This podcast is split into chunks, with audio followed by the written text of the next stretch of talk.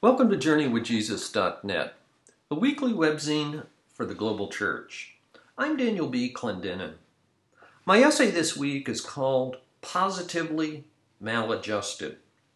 It's based upon the lectionary readings for Sunday, May the 28th, 2017. You will be my witnesses, says Jesus in Acts 1 8 for this week.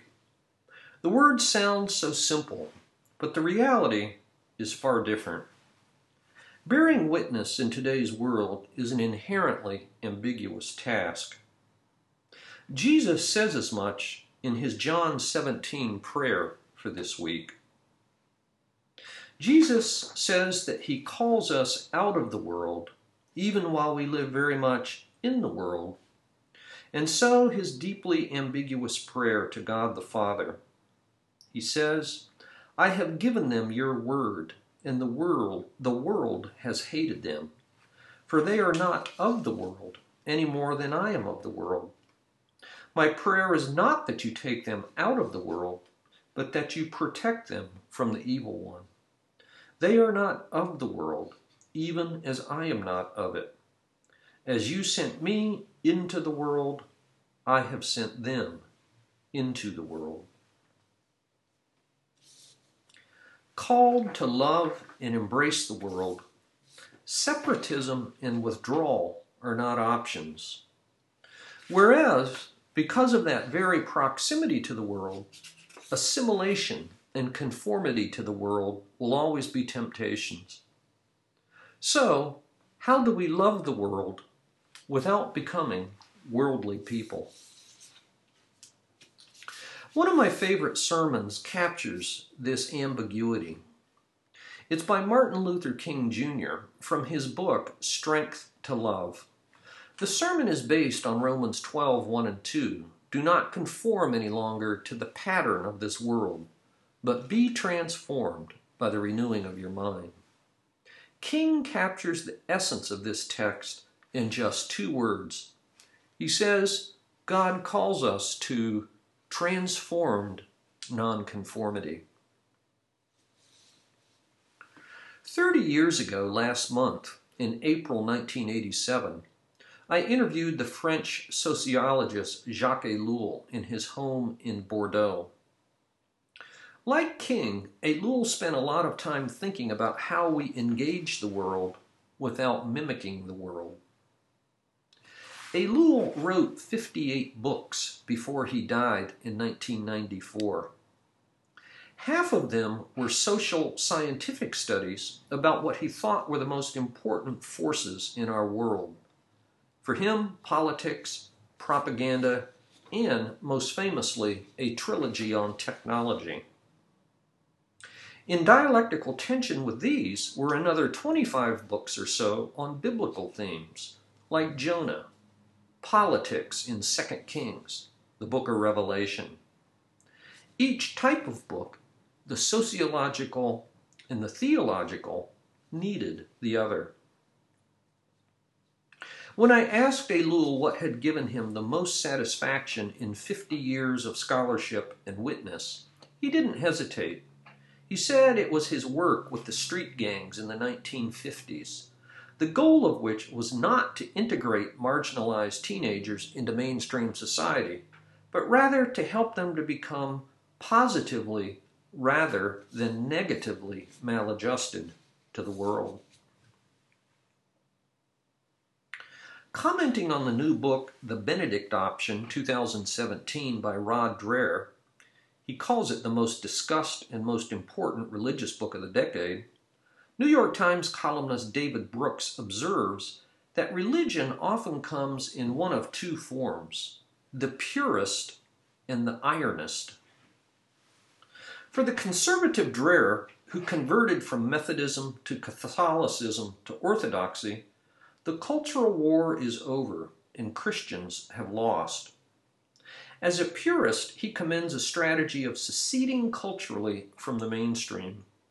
We should turn off our smartphones and watch only movies and television that are consistent with Christian values. Christians should pull their children from public school and put down roots in separate communities. Brooks favors the ironist mode that appreciates the many ambiguities of existence. Purist ideals are for the next world, not this world. He writes, by retreating to neat, homogeneous monocultures, most separatists will end up doing what all self segregationists do fostering narrowness, prejudice, and moral arrogance. They will close off the dynamic creativity of a living faith.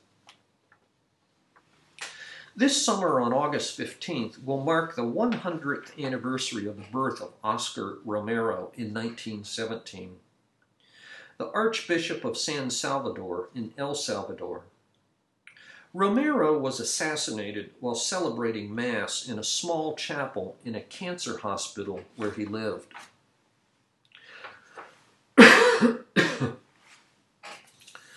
Romero was always close to his people. He preached a prophetic gospel. He denounced the injustices in his country, like torture, and supported the development of popular and mass organizations. He became the voice of the Salvadoran people when all other channels of expression had been crushed by the repression. But as we know, his life was cut short, with a better future still far off. One way to process the many ambiguities of our gospel witness is to remind ourselves in the words of a poem prayer that are associated with Oscar Romero, that we work and pray for a future not our own.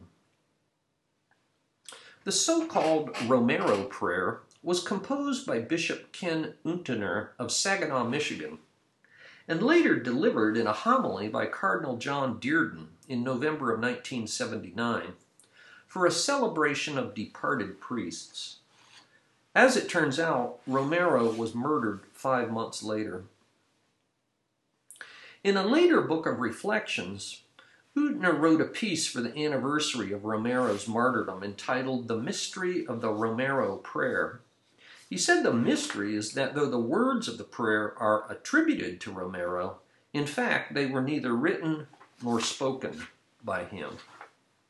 Listen to the poem A Future Not Our Own. It helps now and then to step back and take a long view. The kingdom is not only beyond our efforts, it's beyond our vision. We accomplish in our lifetime only a fraction of the magnificent enterprise that is God's work. Nothing we do is complete, which is another way of saying that the kingdom always lies beyond us. No statement says all that could be said. No prayer fully expresses our faith. No confession brings perfection. No pastoral visit brings wholeness. No program accomplishes the church's mission. No set of goals and objectives include everything. This is what we are about. We plant the seeds that one day will grow. We water the seeds already planted, knowing that they hold future promise. We lay foundations that will need further development. We provide yeast that produces effects far beyond our capabilities. We cannot do everything, and there is a sense of liberation in realizing this. This enables us to do something and to do it well. It may be incomplete, but it's a beginning, a step along the way an opportunity for the Lord's grace to enter and do the rest. We may never see the end results, but that's the difference between the master builder and the worker. We are workers, not master builders, ministers, not messiahs. We are prophets of a future not our own. The Romero prayer is not an excuse to be a passive bystander and do nothing. Rather, it's a reminder that in all our work and witness, we also watch and wait. We hope and pray for what we don't see, says Paul. We live by faith, not by sight. We persevere, says the book of Hebrews, even though we haven't received The Far Off Promises of God.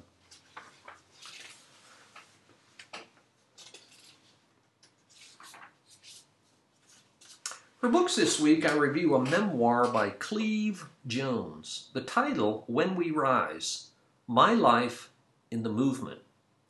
New York, Hachette, 2016. This book is 291 pages long.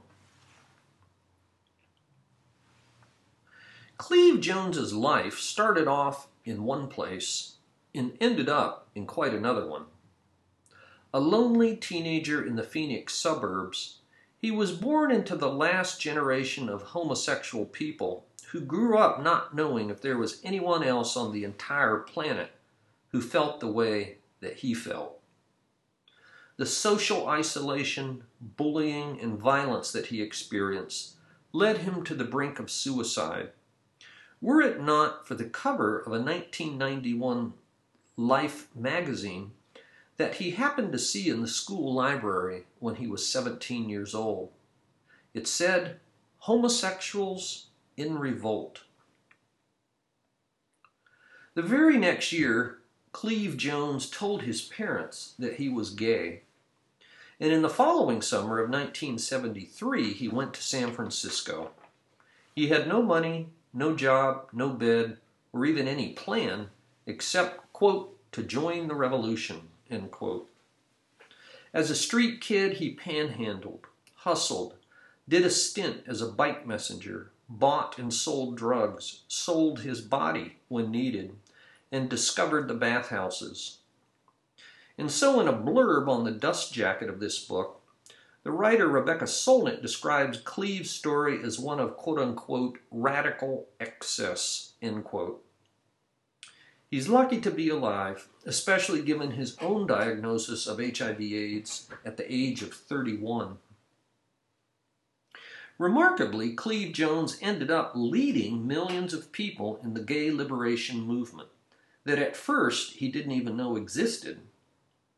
By the time that Harvey Milk was elected to the San Francisco Assembly in 1977, Jones had earned his bona fides as a movement leader after Milk's assassination, he went on to help found the San Francisco AIDS Foundation. Most notably, in 1987, he conceived of the NAMES Project AIDS Memorial Quilt that memorializes 85,000 Americans who have died of AIDS. I read this book of personal memoir and political history after seeing Jones featured on the NPR NewsHour the author, Cleve Jones, the title, When We Rise My Life in the Movement. For movies this week, I review an older movie from the year 2011. It's called Take Shelter. This psychological thriller by director Jeff Nichols debuted at the Cannes, Sundance, and Toronto film festivals. The protagonist, Curtis LaForge, is a 35 year old construction worker in a small town, Ohio, a devoted husband to Samantha, and a loving father to his deaf daughter, Hannah. You've got a good life, says one of his buddies. And it's true. That is, until he starts having violent dreams at night and hallucinations during the day. Curtis tries to hide his problems, but his increasingly erratic behavior makes that impossible. He takes out a risky loan to build a tornado shelter in his backyard, stocks it with gas masks, has a seizure, loses his job. He fears he might be following in the steps of his mother, who was hospitalized for paranoid schizophrenia. And so he goes to various counselors and doctors. But for Curtis, his psychological problems portend uncertain dangers that are even more dreadful. He tells his wife Samantha, It's hard to explain because it's not just a dream, it's a feeling. I think something might be coming, something that's not right. I can't describe it. I just need you to believe me. Is Curtis mentally ill? A sort of prophet? Maybe both? The conclusion of this movie had viewers wondering. The title of the movie Take Shelter. And on the cusp of summer and travel and vacations, we've posted a marvelous poem called The Journey Prayer by St. Brendan the Voyager, an Irish monk who lived from 484 to 577. The Journey Prayer. God bless to me this day. God bless to me this night. Bless, O oh bless, thou God of grace each day and hour of my life. Bless, O oh bless, thou God of grace, each day and hour of my life. God, bless the pathway on which I go.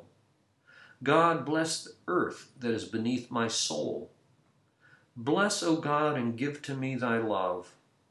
O God of gods, bless my rest and my repose. Bless, O God, and give to me thy love and bless, O God of God, my repose. The Journey Prayer by St. Brendan the Voyager. Thank you for joining us at JourneyWithJesus.net for Sunday, May the 28th, 2017. I'm Daniel B. Clendenin,